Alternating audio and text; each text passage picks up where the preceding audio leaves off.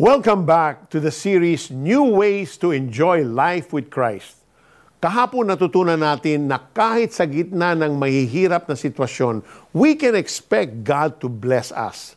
That's because of His grace and His love for us. Speaking of God's love, that's the focus of our devotion today. New every morning. Mahilig ka ba sa bago? Do you still remember the excitement of the first day of school after summer break? Magbibilang ka ng araw bago ang pasukan. Sabik ka ng gamitin ang bagong notebooks, bagong sapatos, at bagong uniform.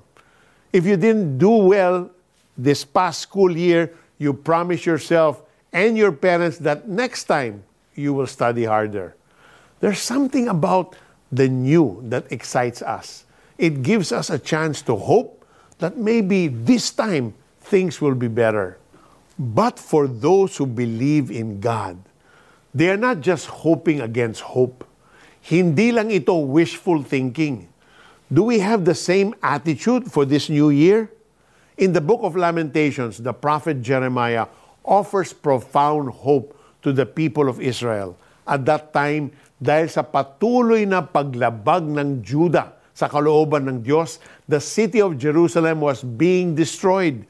They were already warned by God against idolatry, but they persisted in that sin. Sa gitna ng judgment ng Panginoon, nangibabaw pa rin ang kabutihan loob niya. In fact, Jeremiah speaks of the hope that God will deliver them.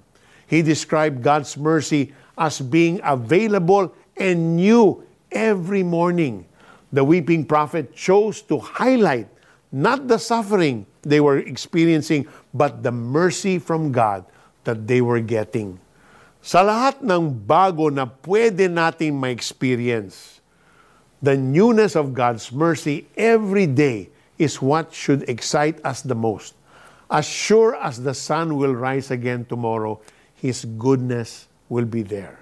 Let us pray. Heavenly Father, Katulad ng katapatan na ipinakita ninyo sa mga Israelita, ganito rin po ang nararanasan ko. Sa kabila ng mga pagkukulang ko, palaging sapat para sa akin ang kabutihan ninyo. In the name of Jesus. Amen. Now, how do we apply this to our lives? Write down what you are looking forward to this year. Be as specific as possible commit your plans to the Lord and ask Him to give you a reason to hope every day. Pag-ibig mo, Yahweh, ay hindi nagmamaliw. Kahabagan mo'y walang kapantay. Ito ay laging sariwa bawat umaga. Katapatan mo'y napakadakila.